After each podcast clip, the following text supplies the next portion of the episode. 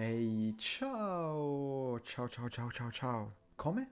Come? Non ci credi neanche tu, eh? Due puntate di Empaticast in meno di un mese? Ebbene sì, sto migliorando. Sto diventando proprio bravo.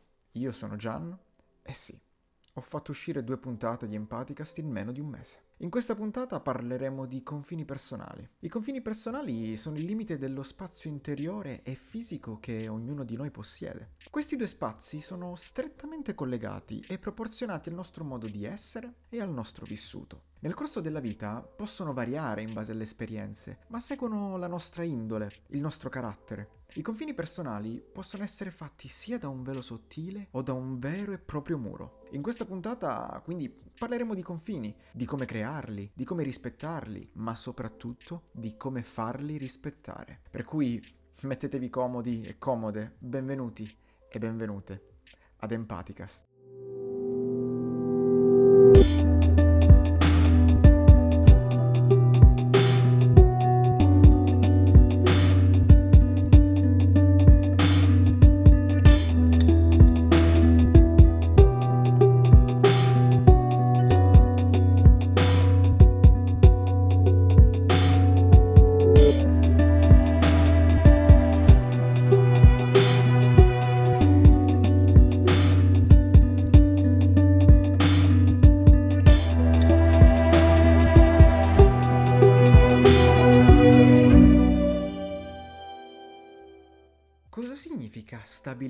Confini? Prima di cercare di dare, e ci tengo a precisare che qui proviamo a dare una spiegazione, voglio condividere con te alcune delle risposte ricevute sul forum di Google interamente dedicato a questa puntata. In questa prima parte del forum ho esplicitamente chiesto come prima domanda cosa sono per te i confini personali e alcune risposte mi hanno lasciato veramente wow. Ve ne devo leggere alcune. La prima esperienza dice i confini personali sono a mio parere dei limiti imposti sia dalle circostanze esterne che da quelle interne. Non necessariamente si tratta di confini fissi e immutabili, ma la loro evoluzione o involuzione deve essere spontanea, non obbligata, per ben conviverci. I confini personali possono modificarsi in varie occasioni, facendo dei compromessi con i bisogni dei propri partner o accomodando una richiesta mossa da persone care, per fare due esempi.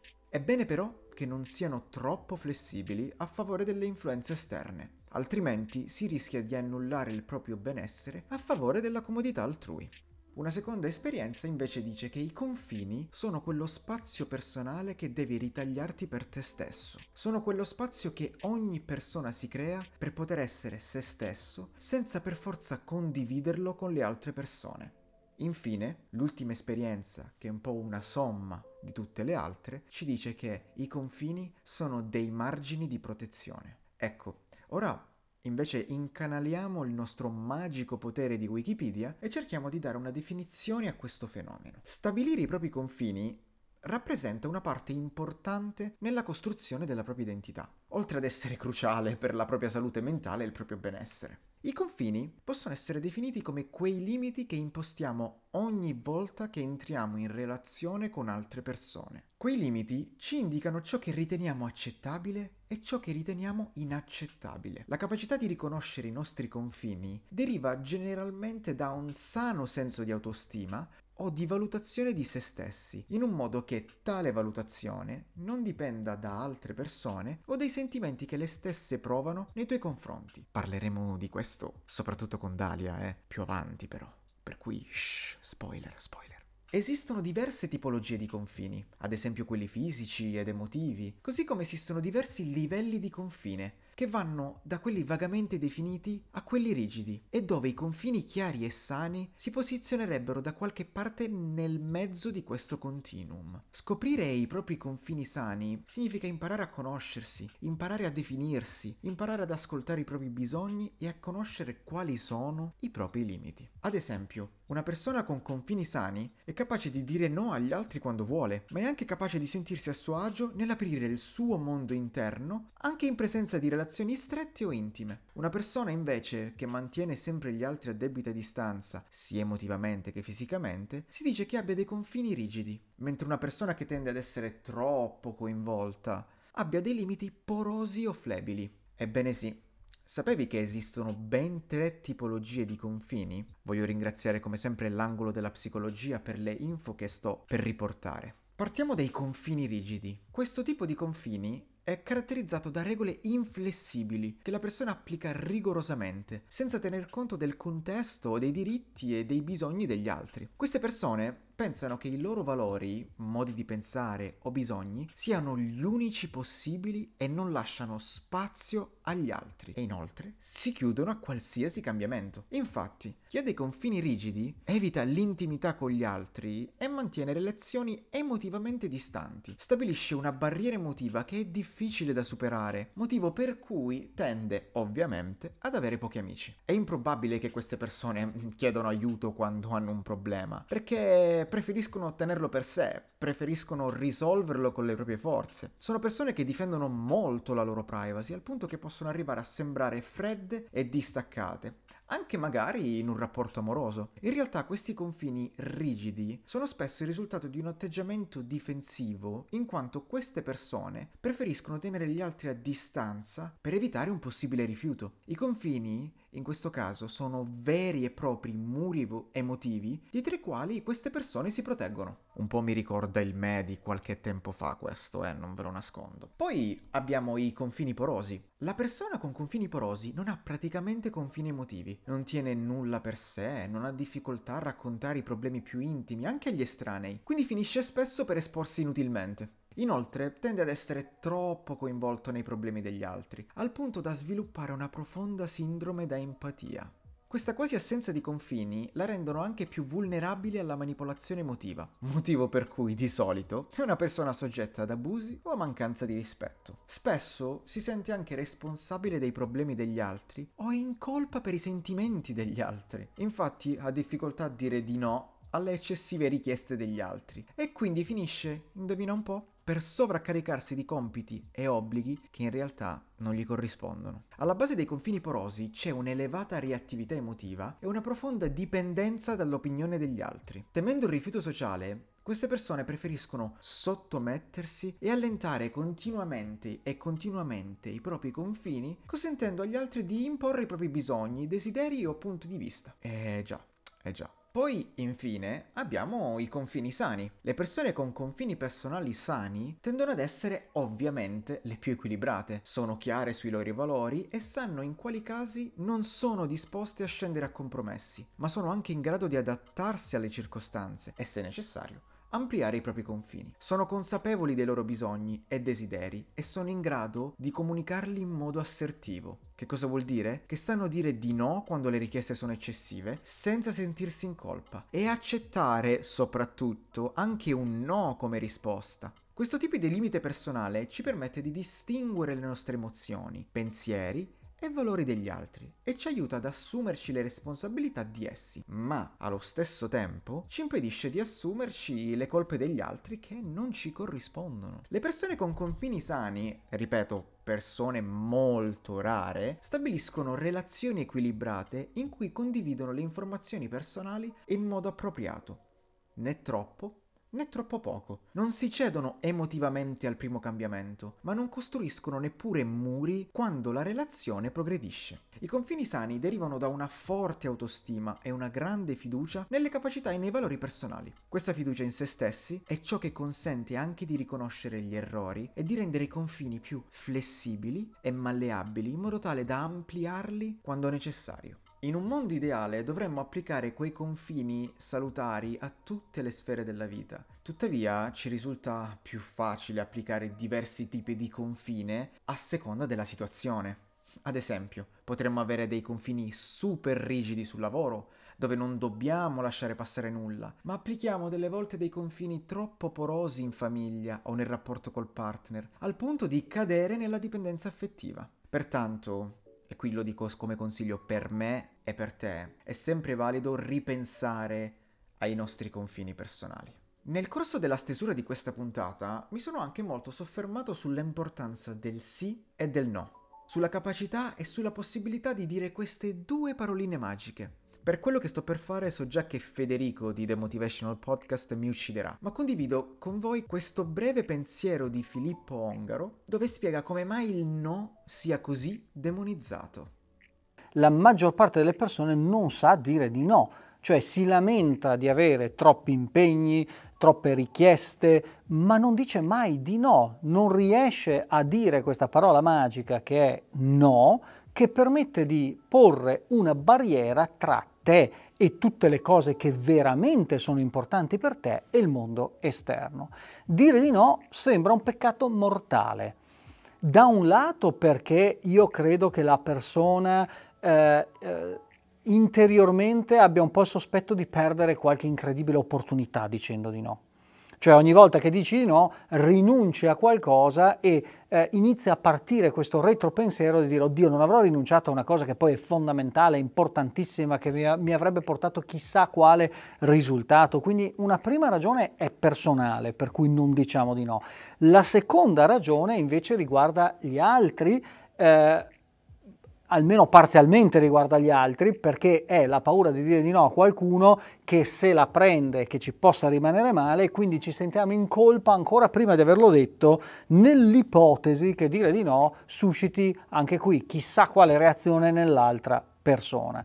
Molto raramente ci poniamo il problema di capire veramente cosa ci serve personalmente. Esatto, Filippo, esatto. Dire di no è diventato quasi al pari di commettere un peccato mortale o di rinunciare a qualche occasione importante, anzi no, imperdibile. Si tratta però di un senso di colpa che è del tutto irrazionale. C'è un altro motivo che ci impedisce di pronunciare, come al solito, la parolina della salvezza. Il timore che ricordo sempre irrazionale, eh, di scontentare oppure offendere qualcuno. Eh, ma se dico di no, magari ci rimarrà male, no? Cioè, nel senso, tutti e tutte noi ce lo saremmo chiesto almeno una volta. Poi c'è questa cosa che quando dobbiamo dire di no, tendiamo sempre a mentire.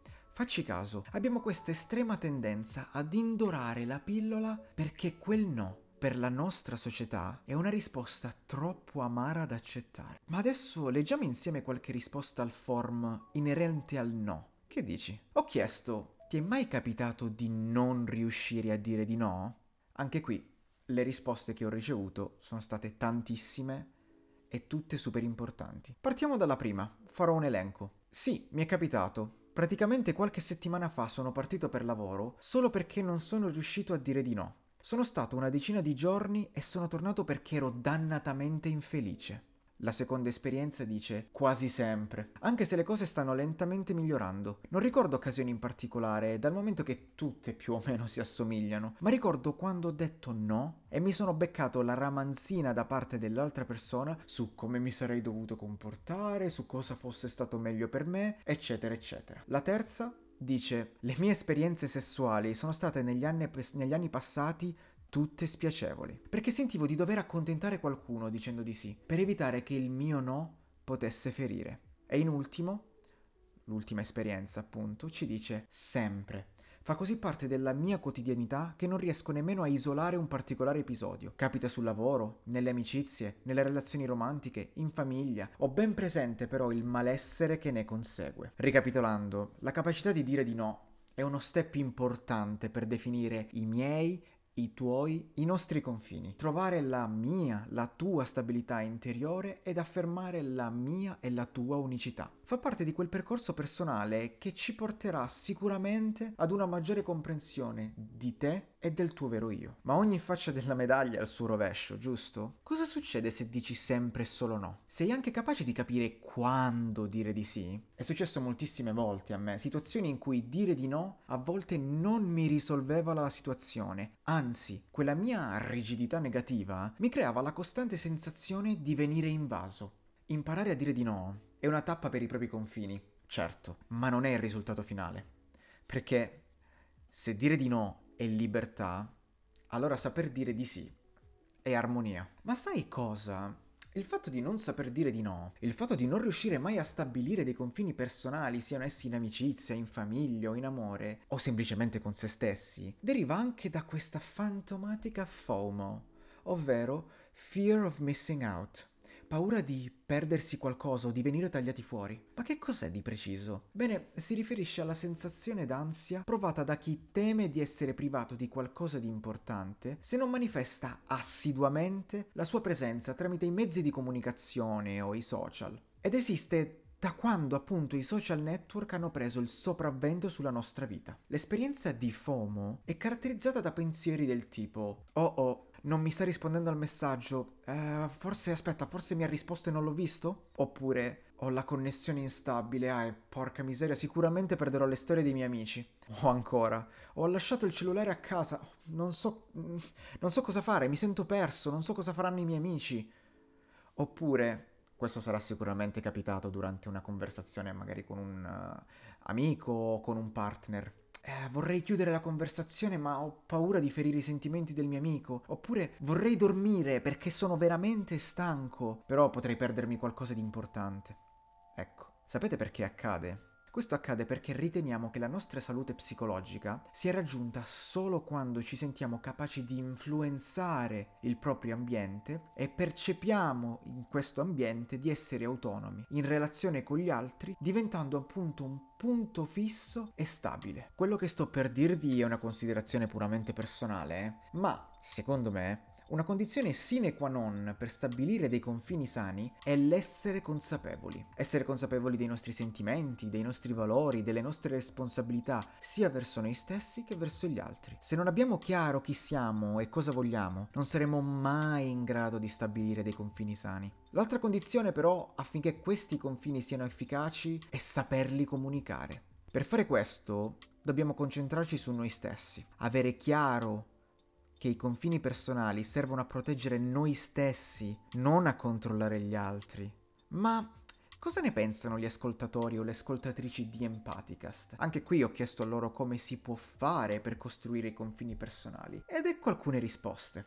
Inizialmente col dialogo, mettendo in chiaro dal principio alcune cose. Col tempo e con la conoscenza certe cose diventano palesi e intuibili, per cui l'altra persona sa cosa può o non può fare. Poi alla base sta il rispetto dell'altro. Se io lasciassi la porta aperta e dicessi puoi entrare ogni tanto, l'altra persona non deve assolutamente interpretarlo con un puoi entrare quando vuoi. Se parliamo di confini che possono essere malleabili, in questo caso offro la possibilità di oltrepassarlo. Ma sotto c'è anche la richiesta di non esagerare, altrimenti il confine viene chiuso e basta. Per i confini irremovibili, purtroppo, bisogna rispettarli e basta. Oppure, è bene non sminuire il modo in cui ci si sente. Se qualcosa fa sentire a disagio, non va bene ignorarlo per la felicità o soddisfazione altrui. Poi, ovviamente, quando si tratta di persone care, il dialogo aiuta molto a stabilire dei confini che non facciano del male a nessuna delle due parti e permettono anzi a entrambe di star bene. È anche importante cercare di capire il perché dei propri limiti per riuscire a conviverci e esercitarli al meglio. Ma ciò assolutamente non significa che ci sia bisogno di giustificarli a qualcuno se non si desidera farlo. Dire non mi piace X dovrebbe essere già di per sé sufficiente. Non tutti meritano spiegazioni e non tutta una spiegazione logica. Concludo citando una piccola parte di un'altra esperienza ricevuta che dice ognuno ha una propria sensibilità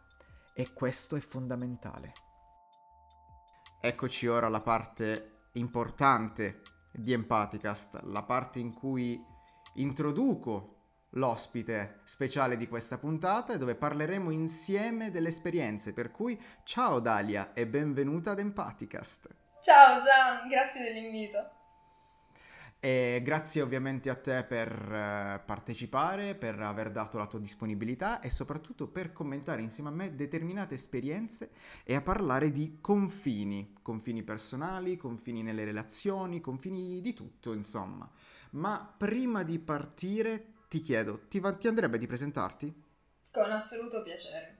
Ciao a tutti, tutte e tutti. Io mi chiamo Dalia, sono nata a Cosenza ma vivo a Milano da tre anni, dove tra una settimana mi laureo in fashion e jewelry design. Recito da quando avevo 12 anni e spero che questa possa diventare presto la mia principale strada professionale e sono diventata un'attivista nell'aprile del 2020 perché è stato da allora che ho iniziato a raccontare nel mondo dei social la mia storia di condivisione non consensuale di materiale intimo che appunto mi vede come survivor. Da allora i progetti che ho intrapreso sono diversi, portati avanti prima soprattutto attraverso Instagram e adesso anche attraverso Spotify, attraverso il podcast che si chiama Fai la signorina, che è il mio podcast di femminismo intersezionale in cui si parlano delle svariatissime tematiche legate al mondo del femminismo, ma soprattutto in cui cerco di accogliere degli ospiti che possano avere delle esperienze, dei passati o che possano anche subire in un certo senso dalla intera società delle violenze, vediamo ad esempio il razzismo, il sessismo, la xenofobia, l'omo-lesbo-transfobia, eccetera, per poter appunto aprirci un po' gli occhi su un sistema tristemente molto marcio. Perfetto, io intanto ve lo consiglio di ascoltare eh, il podcast di Fai la Signorina perché è tra i miei top, top 10 podcast che ascolto eh, giornalmente, per cui davvero se ci sta, chi ci sta ascoltando, il prossimo step da fare dopo aver ascoltato questa puntata è andare su Spotify, ricerca Fai la Signorina e ascolta. Eh, vi si aprirà un mondo, vi si aprirà un mondo. Ok, Grazie, Dalia, allora ma per cosa? Ma figurati. Allora, Dalia, partiamo con le domande, quelle belle toste, quelle belle importanti. Ti Siamo chiedo, pronti? Ti chiedo, ti chiedo, che cosa sono i confini per te? E soprattutto che rapporto hai con lo stabilirli in quel caso? Ok. I confini per me sono delle sorte di limiti ideologici che vengono posti non solo all'interno di una stessa relazione, quindi tra due o più persone, ma anche per quanto riguarda la stessa relazione con l'esterno. Quindi diciamo che posso, posso in un certo senso dividere i confini in due grandi macro aree, che sono quelli individuali tra due o più individui facenti parte della stessa relazione, e quelli un po' più sociali, quindi magari come questa relazione si vuole porre all'esterno. Io con eh, i confini ho un eh, rapporto d'amore quasi, devo essere sincera, forse sono una Ah, di quelle ok, poche ok. persone che dice a me piace porre confini, dobbiamo essere super chiari e chiare all'interno di questa cosa. Sarà perché è da un anno circa che ho scoperto di non essere assolutissimamente monogama Mhm. ho affrontato una prima fase legata al mondo della poligamia, che è un termine che un po' sta cadendo in disuso perché si preferisce appunto dire relazione aperta. E già dalla relazione aperta c'è stata la tassativa eh, fondamentale importanza di capire che cosa si potesse e che cosa non si potesse fare. Dopo quella fase lì sono tuttora in una fase della soli poli, che sarebbe appunto Ok. poliamore solitario, che per le Ok. persone che non sanno è praticamente il portare avanti una sorta di ehm, vita tendenzialmente da single, quindi io non convivrò, non convivrò mai con altre persone, non, vide- non condividerò il conto in banca, non ci saranno le tappe fondamentali della relazione monogama, quindi ad esempio matrimonio, figli in coppia, eccetera. Però Ok. in contemporanea porterò avanti delle relazioni di stampo sentimentale, intimo o sessuale che non sono gerarchicamente ehm, disposte in un determinato ordine. Ok. Questo significa che devo essere molto attenta ai confini che pongo all'interno di tutte queste relazioni. E ad esempio, appunto, da persona poliamorosa, uno dei primi confini che decido di porre è il non voler parlare delle relazioni altrui o delle mie relazioni con i miei partner. Molte persone Ok. poliamorose mh, decidono di non farlo, cioè di fare una sorta di, tra virgolette, mischione, che è in un certo senso il poliamore classico, quello in cui le Ok. persone si fanno conoscere a vicenda e si crea questa polecola anche dal punto di vista proprio sociale. Quindi si conoscono Ok. tutti, parlano tutti, tutto tra di loro, eccetera. A me questa idea qui un po' ehm, getta in uno stato di discomfort, per cui Ok. il primo confine che disegno in qualsiasi relazione è io non ti racconto delle altre mie persone e non voglio sapere delle altre tue persone. Ok, e ti- scusami se ti interrompo, ti chiedo quanto è stato difficile lo stabilirlo da subito? Cioè nel senso tu quando hai iniziato, quando hai compreso appunto come mi dicevi tu di, questa, di questo tuo percorso qui, quanto è stato difficile per te iniziare a stabilire da subito questa cosa? Ci hai messo- cioè, ehm, mi spiego meglio, ci hai messo un po' a capirlo o è stato proprio automatico? Boom, cioè questo, quella la prima cosa che voglio, questo. Allora, c'è sicuramente stata dell'esperienza dietro, eh, Ok. che deriva da quella fase appunto di ehm, poligamia, relazione aperta, le cui poi ovviamente conoscenze ho esportato in questa mia nuova fase da ehm, poliamorosa solitaria. Poi ovviamente non è che una fase cancella l'esperienza della fase precedente, di conseguenza ho tratto quanto più possibile io abbia conosciuto mm-hmm. me stessa nelle relazioni monogame e aperte e ho detto ok, mm-hmm. forse io sono questo tipo di persona e questo mm-hmm. tipo di persona ha delle determinate esigenze che deve riportare anche nella fase eh, da poliamorosa. Quindi per me è stato più un boom, questo non okay. lo voglio, questo lo voglio, ma forse perché già mi conoscevo abbastanza per quanto riguarda questo mm. mio lato sentimentale, ecco. Sì, esatto, perché alla fine comunque quando tu conosci abbastanza te stesso e cosa vuoi, cioè stabilire dei confini credo sia molto più semplice rispetto a una persona magari che dice mm, non lo so, non so cosa sono, non so cosa voglio e quindi magari delle volte quei confini diventano così sottili, sottili, sottili che non, non riesci a capire eh, se quella cosa la fai perché la vuoi fare o la fai perché ti lasci trascinare in questo caso. Molto okay. d'accordo. Ok, ok, ok, perfetto, perfetto. E per quanto riguarda il poliamore, a me cogli totalmente impreparato, quindi la tua esperienza per me è preziosissima, quindi ti rinnovo di nuovo i ringraziamenti e ti chiedo allora a questo punto, ti chiedo, in questo caso, anche eh, in rapporto alle tue esperienze, quanto è difficile per te dire di no in questo caso? Magari anche esperienze passate in un momento in cui era decisamente più difficile ad adesso allora, per rispondere a questa domanda devo fare un minimo excursus appunto della mia evoluzione in quanto persona e successivamente mm. della mia evoluzione in quanto persona nelle relazioni. Okay. Io, ehm, appunto, come ti avevo un po' accennato, ho l'ADHD ed ho scoperto che i grandissimi momenti di bassa autostima che ho avuto nella mia vita sono anche un po' una risultante di, questo, di questa neurodivergenza. Um, okay. Per la maggior parte della mia adolescenza ho avuto un rapporto molto molto molto iroso e deluso nei confronti del mio corpo e anche in alcuni periodi del cibo. E in questi periodi qui andavo in un certo senso all'interno delle relazioni, in maniera del tutto inconscia, a richiedere l'amore e l'affetto che io, Dalia, non riuscivo a dare a me stessa. E per un lungo periodo della mia vita, parliamo di quattro anni, e io non so come cazzo mm. ho fatto a uscire da questi quattro anni, in pratica cercavo una relazione, cercavo di ottenere l'amore che non davo io a me stessa. Quando mi rendevo conto che però non c'era un sentimento di base all'interno di questa relazione, ma soltanto una dipendenza, la chiudevo e mi spostavo immediatamente in un'altra relazione. E quindi c'era un po' questa sorta di dipendenza emotiva che mi portava a mm, richiedere amore, attenzione e affetto. Di conseguenza il no, in quel contesto lì, poteva anche essere un po' quella goccia che avrebbe fatto traboccare il vaso e che mi avrebbe fatto perdere di um, validità all'interno degli occhi della persona con cui stavo. Per cui ero molto ma molto mm, remore a dire no all'interno di quelle relazioni. Per me era molto difficile perché mettevo appunto in pericolo tutta la relazione. Con un lavoro su me stessa, sulla mia autostima, sull'amore che provo nei miei confronti e nei confronti del mio corpo, mi sono resa conto che il dire di no è semplicemente un atto di self-love, di comprensione di sé. E Verissimo. crescendo, comprendendomi e tutte queste, queste, cose qui, mi sono resa conto anche che ci sono dei particolari atteggiamenti verso cui per me il no è a prioristico. Quindi adesso ti posso dire che non mi viene per nulla difficile, ma che questo okay. risultato è appunto il fine di una lunghissima evoluzione, di un lunghissimo lavoro.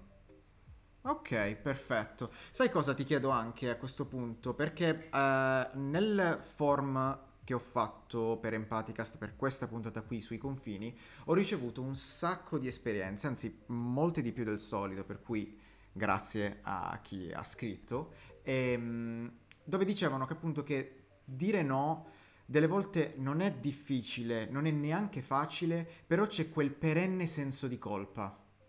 A te, cioè tu mh, mm, ti ritrovi in questo senso di colpa o meno? Ad oggi no, nel passato sicuramente sì, perché mi dicevo, cercavo di mettermi nei panni altrui, nell'altra persona della relazione, però senza mm effettivamente portare con me quell'empatia che fa sì di essere vist e di vedere a propria volta. Quindi per me in quel momento lì era tutto bianco-nero, cioè se, sono, se mi metto nei panni di un'altra persona in maniera empatica, in maniera quasi dittatoriale mi dico sì, ma se io voglio questo, lo chiedo all'interno di quest'altra relazione e se non mi viene dato, ne viene meno del mio benessere. Quindi poi rientrando nei miei panni mi sentivo appunto non so come dire, però costretta anche da me stessa sì. a dare quella cosa senza dire no. E poi se eventualmente do- avessi detto no, avrei avuto questo senso di colpa perenne, quasi questa ansia del ok, da domani la mia relazione finisce perché sicuramente X o Y sarà troppo arrabbiato per continuare questa cosa con me. Esatto, esatto. E questo mi fa passare direttamente all'altra domanda, perché sai, quando c'hai la paura di dire no, delle volte deriva da una cosa che secondo me è importantissima ed è una cosa che io ho avuto slash tuttora ho e sto imparando piano piano a decostruire in questo caso, anzi anche grazie all'aiuto del supporto psicologico che, ripeto, chiedere aiuto è la cosa principale per potersi migliorare in questo caso, quindi colgo ogni occasione per poterlo ripetere, è la FOMO ok? Ovvero la fear of missing out, quell'ansia sociale dal perdersi eventi, perdersi amicizie semplicemente perché si dice di no e quindi per evitare questa FOMO si cerca sempre di andare alla festa, andare discote- in discoteca, eh, andare a quell'evento particolare dove ci sono, c'è tutta la tua comitiva, anche se tu sei carichissimo a livello sociale, nel senso che non ce la fai più,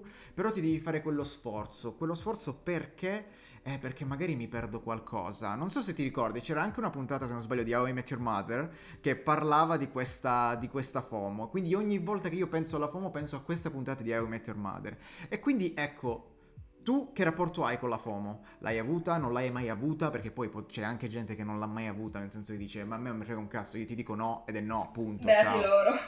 Eh, esatto, esatto. Dunque, il mio rapporto con la FOMO, eh, diciamo che esattamente in concomitanza di quel periodo di cui parlavamo prima della mia vita, quei famosi quattro anni, ho avuto uh-huh. una forte ansia di missing out, quindi di perdermi gli eventi importanti, il che mi portava a praticamente costringermi di uscire ogni due per tre, cercare di essere a quegli eventi principali, quegli eventi in cui eh, anche semplicemente mi sarei potuta mostrare e poi ritirare per il semplice gusto di far sapere alla gente che c'ero stata. Mm-hmm. Poi a un certo punto uh, ho capito semplicemente che gli eventi grandi, parliamo di discoteche, parliamo di, di, queste cose, di queste grandi organizzazioni, non erano per me e infatti mi veniva quasi sempre un attacco di panico nel mentre che ero in mezzo alla gente. E lì è subentrata un'altra tipologia di FOMO, quella non verso gli eventi in particolare, ma verso il mio gruppo di amici, di amiche, di amic di riferimento. Cioè, se loro organizzavano una serata e ad esempio okay. io non c'ero per qualsiasi motivazione, mi saliva l'ansia. Ed era l'ansia eh, sì. soprattutto del dover sentire nel futuro immediato i loro inner jokes, um, le loro storielle, vicissitudini avvenute quella determinata sera e dover capire, cazzo, ma io non c'ero, cioè state parlando di una cosa in cui io esatto. non c'ero. Poi ovviamente c'è stato un ulteriore lavoro e adesso fortunatamente non ho più la FOMO, però è stato difficile. Eh no, ma immagino perché a me capitava, capitava spesso, è capitato anche nell'ultimo anno, poi diciamo che anche la pandemia non ha aiutato perché alla fine tu non ti vedevi mai, e poi quel gruppo di amici magari c'era qualcuno che si era stretto più con un altro e quindi parlavano molto più spesso e tu dicevi ok ma io non sto parlando con quelle persone, vuol dire che quelle persone le sto perdendo.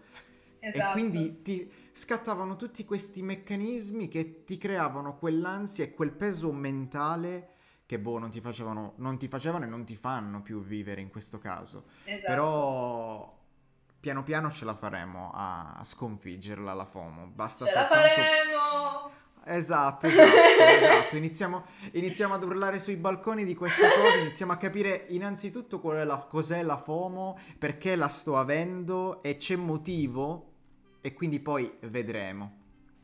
Una riflessione, Ritorniamo. Perdonami, vai, vai, vai, vai. Una riflessione che stavo facendo la scorsa volta con una mia amica è che Mhm. forse noi Gen Z in maniera quasi costante e totale viviamo questa cosa, questa FOMO. Sarà che forse i social ci hanno un po' amplificato questa paura irrazionale, però se noi costantemente mostriamo dove siamo, che cosa facciamo, con chi siamo, forse abbiamo anche questo bisogno inconscio di mostrare alle altre persone che cosa stiamo facendo e in un certo senso includerle virtualmente in ciò che stiamo facendo. E di conseguenza quando questa cosa si eh, esporta poi nella vita reale, che stiamo facendo determinate cose e ci sono delle persone che non possono accedere a questa cosa con una visualizzazione, con un like, con una condivisione, forse un po' appunto ci destabilizza.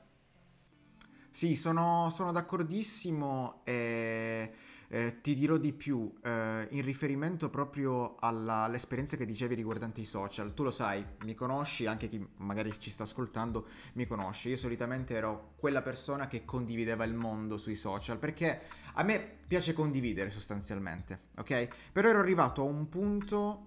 Come dicevi proprio tu, il fatto di dover pubblicare perché dovevo pubblicare, perché non dovevo non solo far io dovevo perdere, non dovevo perdermi l'attenzione dei followers in questo caso, ma neanche i follower si dovevano perdere magari un evento che io, in cui io mi stavo divertendo, ok? Quindi era più, era diventato un non mi sto vivendo l'evento, ma lo faccio vivere a loro perché tanto è come se lo vivessi io. È una roba, è una roba strana. Distopica. E- Esatto, esatto, esatto, molto distopica. Che alla fine ho cambiato, tant'è che adesso molte cose le tengo più per me, molte cose non le condivido con tutti. Cioè, anche questo è, è riuscire a stabilire dei confini personali per quanto riguarda l'utilizzo dei social, per quanto riguarda la propria vita e le proprie esperienze. Assolutamente.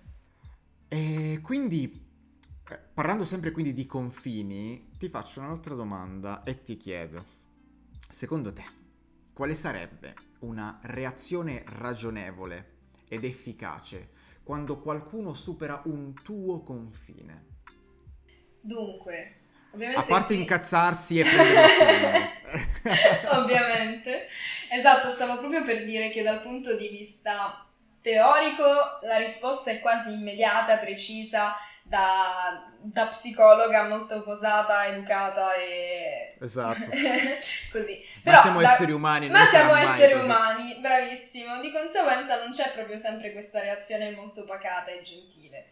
Dunque, eh, come dicevo prima, in quella mia lunghissima fase che tristemente ha caratterizzato la mia vita, io mi trovavo spesso a vedere i miei confini personali essere valicati e poi del tutto Mhm. cancellati. Ma data la situazione di dipendenza e di coercizione che vivevo, non avevo delle grosse reazioni, perché avevo appunto paura di eh, poter essere lasciata, abbandonata, non più validata. Con il lavoro di riappropriazione che ho fatto nei confronti di me stessa, ho compreso che la maniera non solo unica, ma soprattutto più giusta per poter conversare su questa cosa è prendere la persona e dire: Beh, allora, caro, cara, caro, c'era un mio confine e tu l'hai valicato. Mhm. Dobbiamo Sì. parlare di questa cosa. E soprattutto poi è importantissimo comprendere, a mio parere, da, dalla conversazione che si ha in merito, che ovviamente sottolineiamo che dovrebbe essere quanto più pacata, razionale, ragionevole, logica possibile, bisognerebbe Certo. comprendere se questo evento è avvenuto in relazione alla distrazione, a un intento malefico o magari a una sorta di intento benefico che doveva ehm, prendere in considerazione dei confini, però magari c'era Sì. un fine più grande, tendenzialmente buono. Ok. Quindi sicuramente c'è bisogno di una conversazione al riguardo, di una conversazione che Mhm. prende entrambe le parti in causa in maniera estremamente empatica, chiara, eh, sensibile, possibile. E, Sì. e la ridefinizione di altri confini se necessario, perché se magari ci sono stati dei confini inizialmente sorpassati, potrebbe essere anche un'indicazione di disagio da parte dell'altra persona e di conseguenza bisogna anche parlare di questo disagio. Ok, ok. E tu hai un'esperienza al riguardo che ti andrebbe di, con- di condividere sul fatto proprio di quando una persona ha superato un tuo confine e magari anche inconsciamente, perché poi alla fine, cioè nel senso, può capitare che quella persona non sapesse di determin- determinati tuoi confini, anche perché il nostro problema è sta proprio nel definirli, nel senso che se neanche io so quali sono i miei confini, non è che lo possono sapere gli altri in questo caso. Quindi se tu non li definisci e se tu non li dici, perché la cosa importante anche per definire i confini è comunicarli, perché purtroppo la telepatia non l'abbiamo ancora, ancora, poi non si sa mai nel futuro. E, e quindi, cioè, la cosa è questa. Però se non dovessi avere esperienze o magari non ti va di condividerle, sentiti liberissima in questo caso. Tranqui, stavo proprio riflettendo su che tipo di esempio avrei potuto portare avanti. Allora, eh, forse una cosa più, una cosa abbastanza emblematica per quanto riguarda i confini ehm, potrebbe essere la transizione, l'evoluzione di un tipo di relazione in un altro tipo di relazione. E io in mhm. questo sono relativamente brava, me lo posso dire, perché praticamente molto spesso tutti i miei amori derivano da situazioni di amicizia oppure derivano da situazioni di relazioni più superficiali di stampo sessuale, eccetera. Quindi pacca okay. sulla spalla, brava Dalia che riesce a definire dei confini in maniera così fluida. Sto scherzando, sto scherzando. Però, ad esempio, una, um, un esempio immediato che mi è venuto in testa, in mente, è praticamente quando stavo avendo una relazione del tutto superficiale e sessuale con una persona a cui mm-hmm. tenevo tanto, perché prima c'era una base di amicizia molto forte, e, um, e c'era in un certo senso, in maniera del tutto non solo morale, ma anche comunicata successivamente, il confine del non siamo niente di serio, non vogliamo niente di sentimentale, eccetera. Quando poi questa persona ha fatto coming out raccontandomi che provava dei sentimenti particolari, c'è stata una nuova ridefinizione dei confini che ci eravamo posti prima e una comprensione di che cosa si poteva, non si poteva, si doveva, non si doveva fare con anche un po' la ricerca di una nuova definizione per quella relazione. Sì, sì, sì, sì, sì, sì. Ho capito.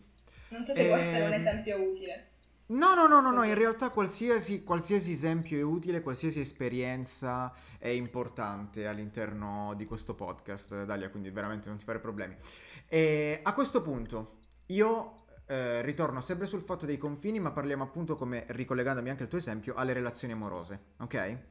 Io, sempre in quel fantomatico form dove richiedevo esperienze, ho fatto questa domanda e ho chiesto quali sono i confini da definire in una relazione amorosa? Perché sì, parlare di confini a livello di amicizia o anche a livello familiare è un conto. Parlarne in una relazione amorosa o poliamorosa anche in questo caso è parecchio più difficile perché lì riuscire a capire quando, si, quando qualcuno, quando qualcuna sta, sta, superando quel confine, tu magari dici, vabbè, amo questa persona, quindi lo lascio Lasciamo fare. Stare. Ed è lì che poi... Esatto, ed è lì che poi che casca l'asino, in quel esatto. caso. Ehm, ti voglio leggere questa esperienza qui che ho ricevuto, che è un po' lunghetta, te lo dico, eh. Eh, però secondo me è un incipit perfetto per poi lasciarti parlare tranquillamente. Mm-hmm. Ok? Te la leggo. Allora, questo anonimo, questa anonima, ci scrive eh, in riferimento ai confini di, da definire in una relazione amorosa. I confini sono moltissimi e variano da rapporto in rapporto.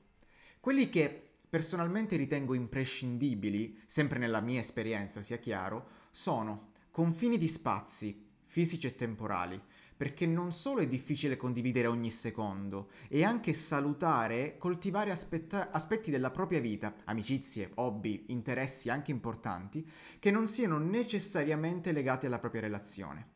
Poi ci sono i confini di intimità, qualche esempio, va bene tenersi la mano in pubblico? Se è a disagio, se ti abbraccio, ti bacio tra tante persone sconosciute? Cosa va bene e cosa invece non va bene fare quando siamo in presenza di familiari o amici? Cosa ti piace e cosa invece è assolutamente fuori discussione durante i rapporti sessuali? Ecco, vedi, già iniziamo a capire che questa persona di confini ne sa a pacchi in questo caso. Eh, quindi lei dice ci sono confini, lei, lui dice confini di spazi, eh, confini di intimità e poi confini di intenzione qualche esempio. Quali sono i tuoi piani e progetti futuri e quanto riuscirebbero a includere me? Eventualmente acco- accomand- aspetta, scusami, non sono, non sono capace di leggere. Accomodandomi, ecco, facendo dei compromessi. Quali pensi dovrebbero essere gli obiettivi della nostra relazione? Vivere insieme? Matrimonio? Figli? Ovviamente questi possono appunto cambiare moltissimo di caso in caso e ho parlato pri- principalmente di relazioni amorose serie. I rapporti più casual ovviamente hanno necessità e toni diversi. Ok? Quindi, cioè, secondo me questa esperienza qui, che ringrazio dal più profondo del cuore, già inizia a dirti varie tipologie di confini. Questa cosa del confine degli spazi, il confine di intimità, il confine di intenzione, questi sono proprio quelli più difficili da distinguere, secondo me, soprattutto quelli di intimità. Perché è scontato quello, secondo me, in una, in un rapporto che dici, ah vabbè siamo in pubblico, ci prendiamo la mano, ah vabbè ci sono tante persone, eh, facciamo i coccolosi romantici e facciamo vedere queste cose qui. Non è, cioè, attenzione, attenzione, iniziamo a pensare anche, dobbiamo essere empatici, stiamo parlando in empaticast, eh, dobbiamo anche capire queste, queste cose qua. Quindi, Dalia, ti lascio la parola. Allora, io mi trovo estremamente d'accordo con uh, questa condivisione e inoltre ci tengo a sottolineare come sia stata matematica, chiara e precisa questa overview di tutte le tipologie diverse esatto. di confini. È stato davvero quasi una sorta di, non lo so, excursus scientifico, davvero fatto molto molto molto bene. Eh, mm-hmm. Io mi sono resa conto con il passare del tempo che... Eh, è vero, c'è una stratificazione di elementi all'interno di una relazione amorosa ed ogni elemento può andare a definire dei confini particolari. Come ha detto lei, c'è il, l'elemento sessuale, c'è l'elemento di dimostrazione dell'affetto e dell'amore in pubblico, c'è l'elemento dei familiari e degli amici, c'è l'elemento temporale, quindi quanto tempo riusciresti eventualmente a dedicarmi all'interno di questa relazione, c'è anche l'elemento spaziale.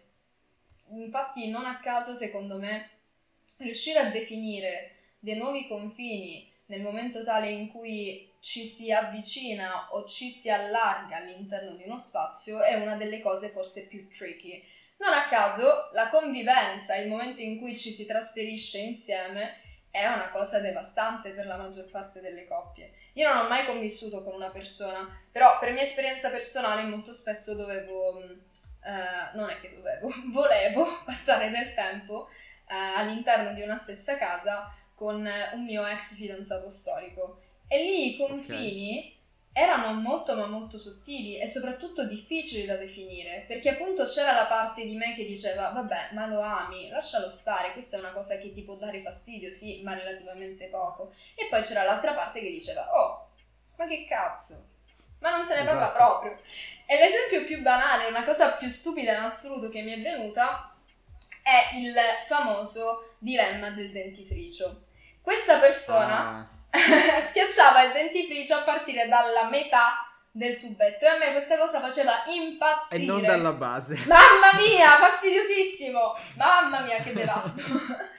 Quindi, ad esempio, una cosa che... Eh, ho cercato di comunicare e che magari dal punto di vista degli oggetti stessi della mia casa preferivo che le cose fossero fatte in una determinata altra maniera. Mm-hmm. Quindi ci siamo un po' vicendevolmente posti dei confini, cioè io potevo un attimino leggermente sclerare sulla disposizione, sull'ordine, sull'utilizzo delle mie cose, però mm. lui poi doveva effettivamente cercare di utilizzare quegli elementi esattamente come dicevo io. Adesso questo è l'esempio forse più banale e semplicistico del mondo, però è per sì. sottolineare quanto effettivamente i confini siano importanti per il benessere in primis personale e di conseguenza in maniera inevitabile della relazione, per quanto riguarda tutti questi vari elementi. E se non c'è una conversazione costante, anche legata sì. all'evoluzione della stessa persona, su ogni aspetto di, di una relazione, è facile, appunto, come dicevi tu, trovare quel punto in cui casca l'asino. Esatto, esatto, sono particolarmente d'accordo e ti dirò, in realtà non è così banale l'es- l'esempio del dentifricio perché sono sempre le piccole cose che poi, che poi ci fregano, perché anche in un rapporto il lasciare andare più volte anche cose semplici come può essere il tubetto del dentifricio, perché se te il tubetto del dentifricio ti fa partire l'embolo e tu l'embolo lo nascondi 1, 2, 3, 4, 5, 6, 7 volte, alla fine quel dentifricio che è una cosa così banale diventa motivo di discussione e di litigio che potrebbe portare anche a una, per, per quanto possa sembrare no, eh, paradossale, anche, esatto. Ma, esatto, paradossale, quasi un'iperbole, eh, alla rottura del rapporto. Eh, esatto. In questo caso. Poi, come dicevi tu, il riuscire a stabilire dei confini non è soltanto un benessere per te, ma è un benessere per la coppia automatico, proprio automatico. Io ti parlo per esperienza personale perché io convivo, in questo caso, e convivo da più di un anno, e, ehm, c'è sempre stata una grande comunicazione, sempre, sempre. Litigi, uff, a voglia. No? Io, io, che sono delle volte estremamente disordinato, lascio le cose lì. Delle volte io purtroppo poi mi secco, nel senso che se io sto mangiando il gelato, tolgo la carta, la metto sul tavolo e dico poi sì, la getto. Poi la getto e quella carta rimane lì. Capito? E quindi questo motivo, che è un motivo banale, ma come il, il dentifricio, dicevi tu, è stato delle volte motivo di litigio. In questo caso, perché superavo dei confini.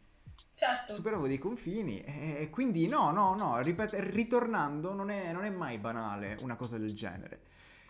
Però, qui lo diciamo ai nostri ascoltatori, alle nostre ascoltatrici, in questo caso, e stabiliamo dei confini. Stabiliamo dei confini non tanto oltre al fatto degli spazi, oltre ad avere un gruppo di amici che non sia necessariamente con la stessa persona, ma soprattutto i confini di intimità sono quelli che ci fregano un sacco, per, a mio parere, sul fatto, di, sul fatto di capire in un rapporto sessuale cosa ci piace e cosa non ci piace, il non dover fare le cose per forza, il eh, voler sperimentare, il non voler sperimentare, come diceva anche eh, l'esperienza anonima, il fatto delle eh, effusioni eh, romantiche in pubblico, queste cose qua. Poi, ricordiamolo, la parte finale, il a seconda dei tuoi piani, quanto io posso essere presente in questi tuoi piani futuri? Secondo me queste sono le chiavi, sono le chiavi di un rapporto veramente, veramente sano. Bravissimo. La conversazione... Perché... Vabbè, prego, prego. No, no, no, concludo, poi ti lascio parlare perché ovviamente stranamente in questa puntata sto parlando più del solito perché i confini, eh, non lo so, mi toccano, mi toccano personalmente, quindi certo. Dalia scusami. Ma figurati. Quindi scusami. Mia mamma solitamente dice che un rapporto sano è riuscire a condividere lo stesso pane ma non mangiare dallo stesso piatto. È un ottimo Capito? punto di vista. Ed è quindi... una frase super bella, tra l'altro.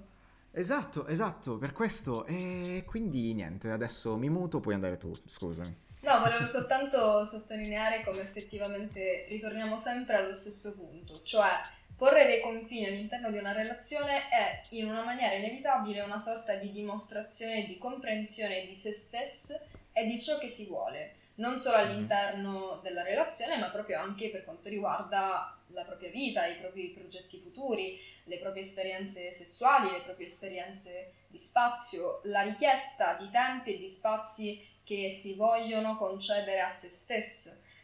Ehm, per quanto riguarda un po' il futuro e i piani e la nostra ambizione o le nostre utopie sono sempre quelle che in un certo senso pongono la relazione in una maniera immediata in una particolare box, diciamo, in un particolare spazio.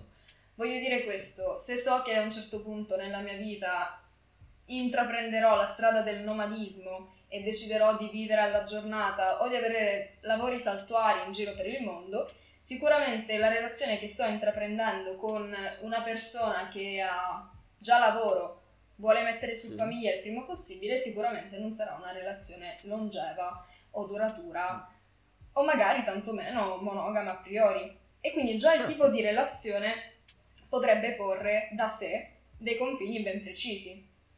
Sì, sì, sì, sì, sì. sì. Ok, e quindi eh, ritornando, il, um, alla domanda che eh, dicevo prima della lettura dell'esperienza, ovvero i confini da definire in una relazione amorosa, soprattutto magari nella tua esperienza, Poli, perché a questo punto la, è particolarmente interessante, credo.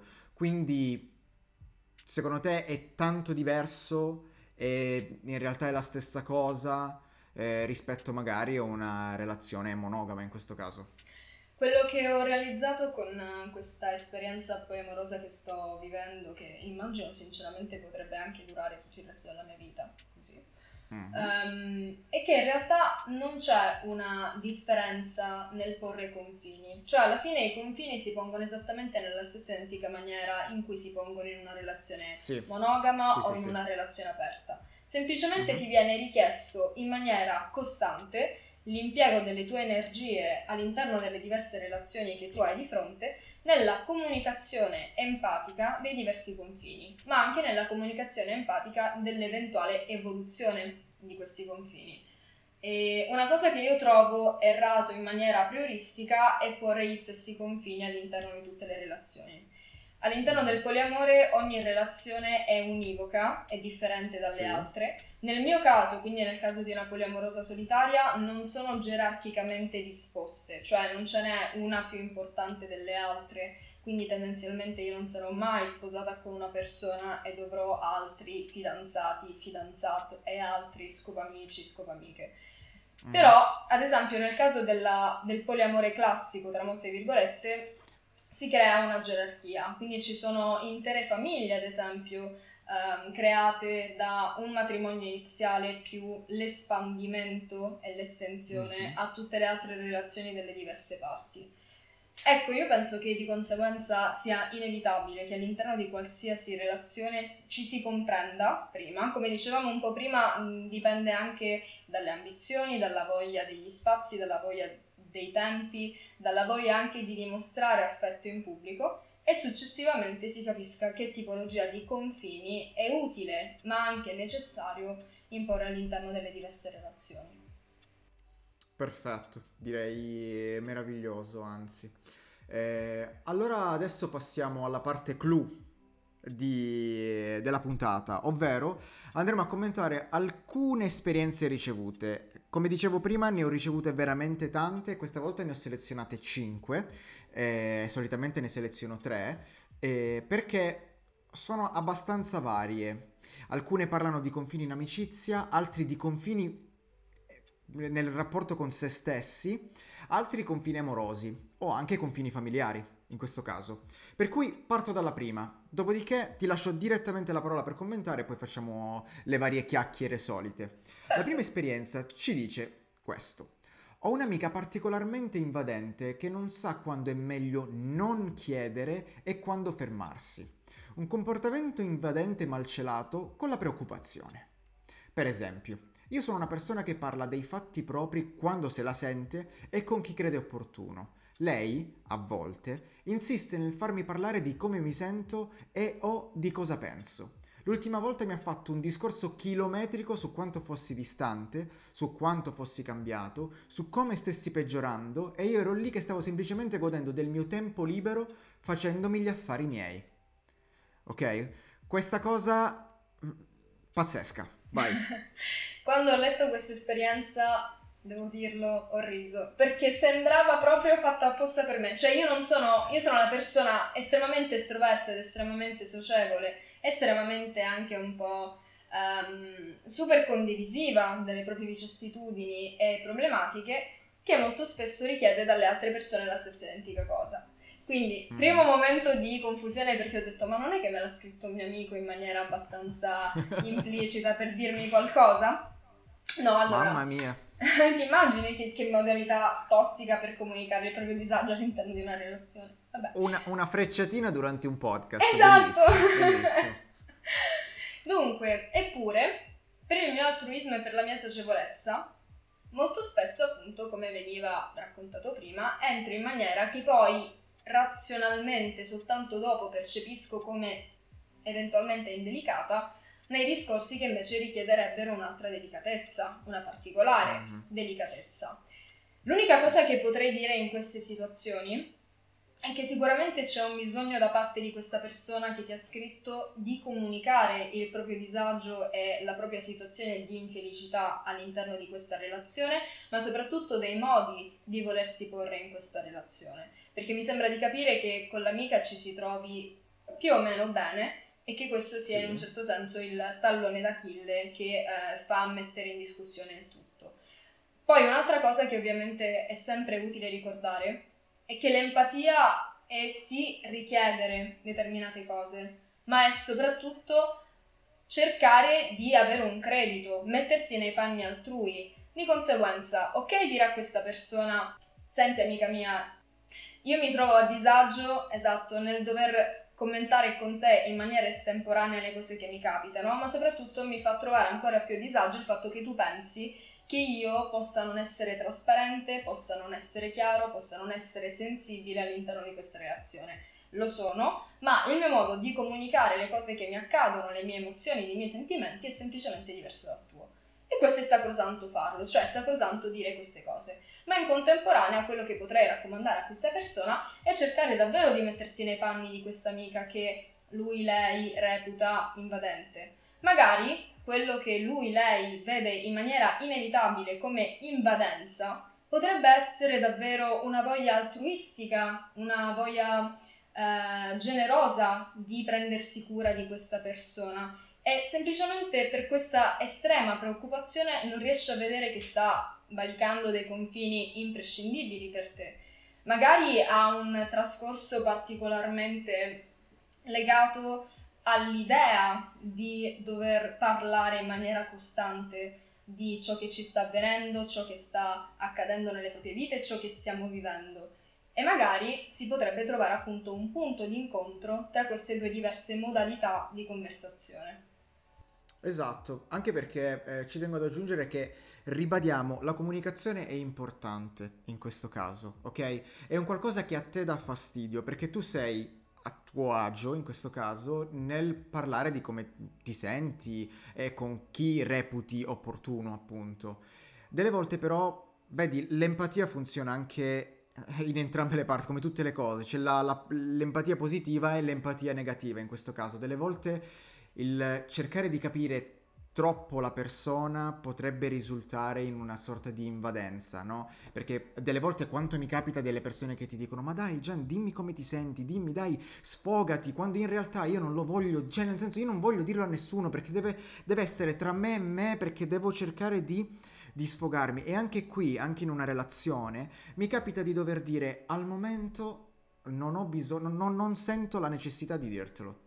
Poi quando sarà magari te ne parlo ed è questo, il fatto di dire, eh, ma stai cambiando, ma sei distante, ti vedo pensieroso, semplicemente ti fermi e gli dici, bro, mi stavo godendo il chilling, come si suol dire in gergo giovanile, mi stavo esatto. godendo il chilling, capito? E questo. Adesso passiamo alla seconda esperienza, che è un'esperienza più per quanto riguarda i confini familiari, che dice, fino a qualche anno fa se non avessi avuto voglia di parlare, sarei stata accusata di essere poco matura o pesante. Con la, mia, con la, mia, famiglia, se dico a mia madre che in quel momento particolare non mi va di parlare di qualcosa di specifico, può capitare che lei continui nonostante le abbia detto esplicitamente di fermarsi. Questo è difficile perché parlando di famiglia si entra sempre in un campo minato in cui ci sono mhm. delle figure che in maniera inevitabile hanno una gerarchia superiore alla nostra e di conseguenza sentono che questa sorta di potere gerarchico dettato dalla società autoimposto mm-hmm. sia abbastanza per poter porre verso le persone gerarchicamente inferiori i propri confini. Quindi eh, appunto parte il fatto che è una delle situazioni quasi più ricorrenti all'interno della famiglia, il fatto che ci sia un genitore che voglia tassativamente affrontare un discorso anche quando noi non ce la sentiamo, io penso di aver sì. vissuto tutta l'adolescenza in questa maniera.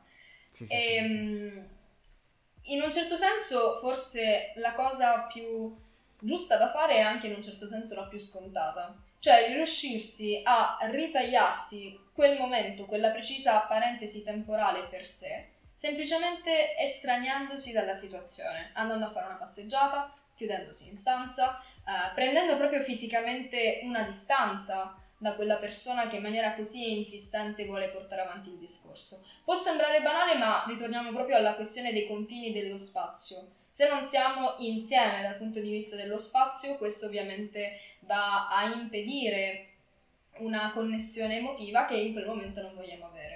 In più mi sento di aggiungere, sempre per il discorso che l'empatia è una strada a due vie, se magari questa persona, mamma in questo caso, sta così con il fiato sul tuo collo perché vuole affrontare un discorso, magari per lei è estremamente importante questo discorso e lo fa quasi più per tua preoccupazione personale e perché ha in un certo senso quell'istinto protettivo nei confronti tuoi o magari è perché nell'altro, non lo so, nel resto del giorno non ha tempo, eh, si sta preoccupando così tanto in questo istante che deve tassativamente affrontare la discussione in questo momento.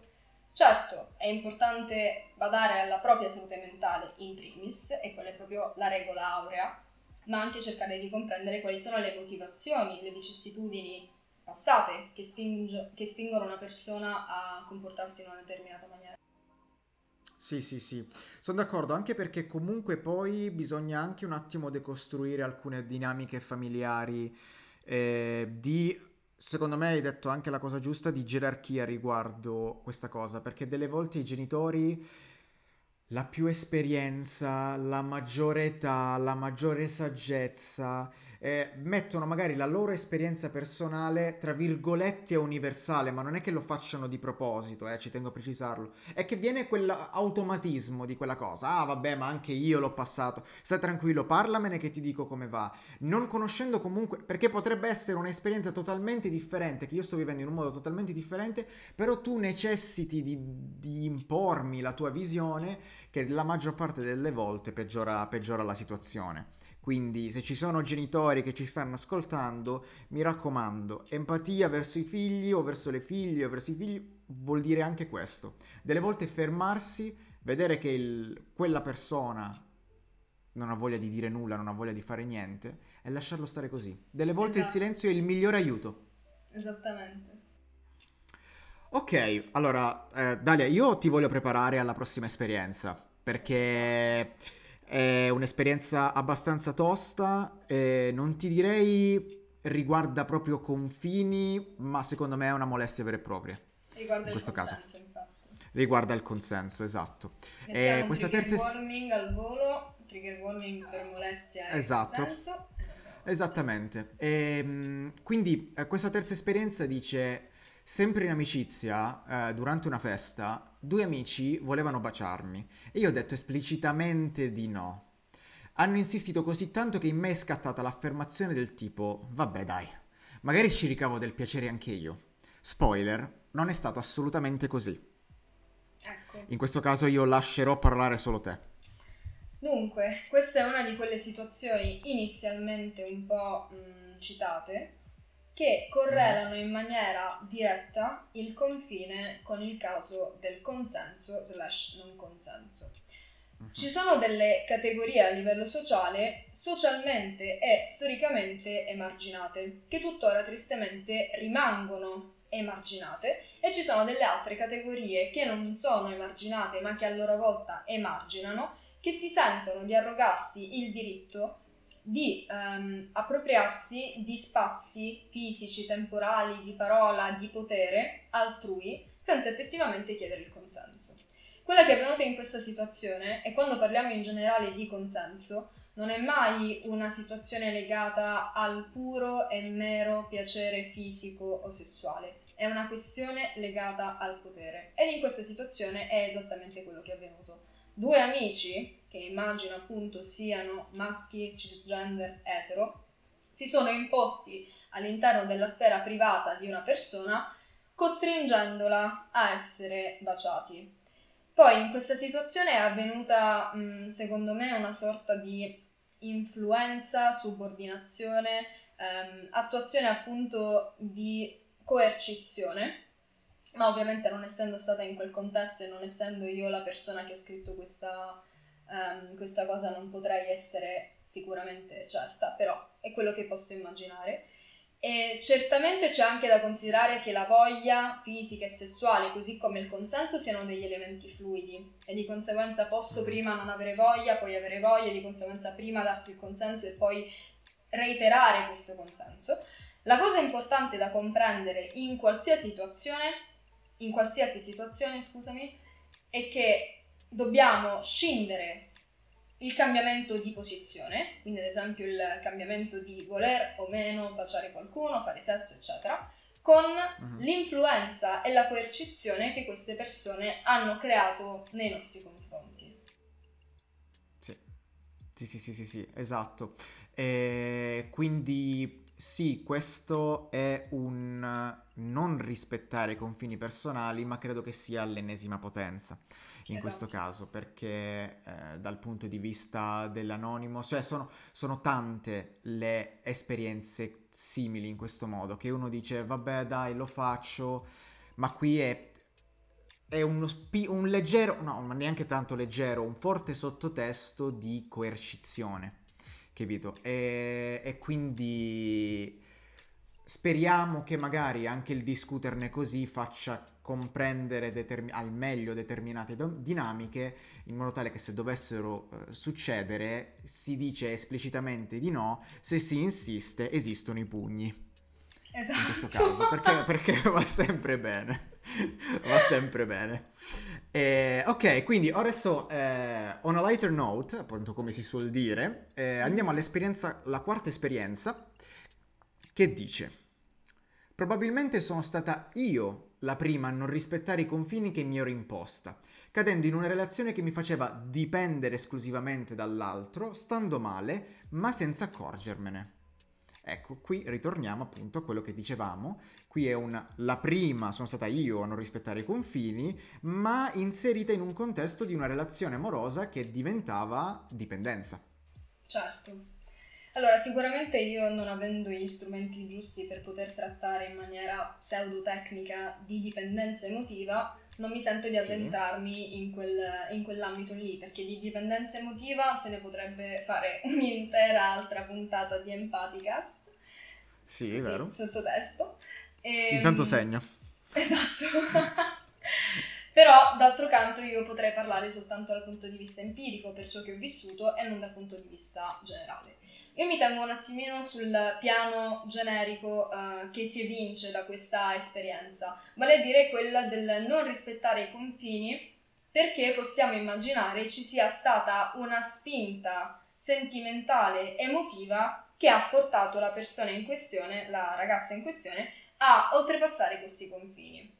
Quello che ci tengo a sottolineare nuovamente è che con l'evoluzione non solo delle persone, ma anche degli stati d'animo, dei sentimenti, delle emozioni, deve essere inevitabile anche l'evoluzione dei confini all'interno delle relazioni. Se cambiano le persone, cambiano le relazioni e di conseguenza cambiano i confini. Non entro appunto nello specifico in questo caso perché si sta parlando di dipendenza, però in un caso leggermente più ordinario, tra molte virgolette sì. così per dire, sarebbe corretto portare avanti una conversazione anche sull'eventuale cambio del confine perché magari d'altro canto, dall'altra parte, questo spostamento di confini, che è legato appunto ad uno spostamento dello status emotivo di una persona, può non essere una cosa accettata. Se magari siamo in una relazione d'amicizia e io voglio spingermi oltre, ad esempio, sul piano amoroso e tu no, è inevitabile che ci sia questa conversazione. Sì, esattamente.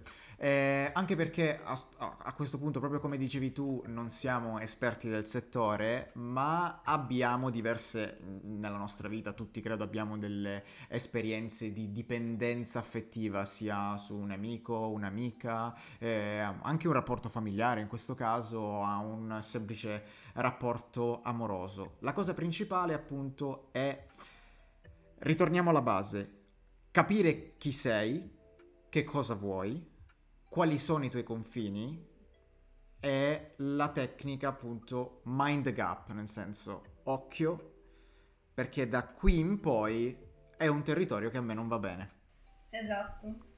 Esatto, e da lì inizi a capire, inizi a discernere, ah, sta diventando dipendenza, non sta diventando dipendenza, ok? Che poi è molto più stratificato di così, però è quello che possiamo fare per ora.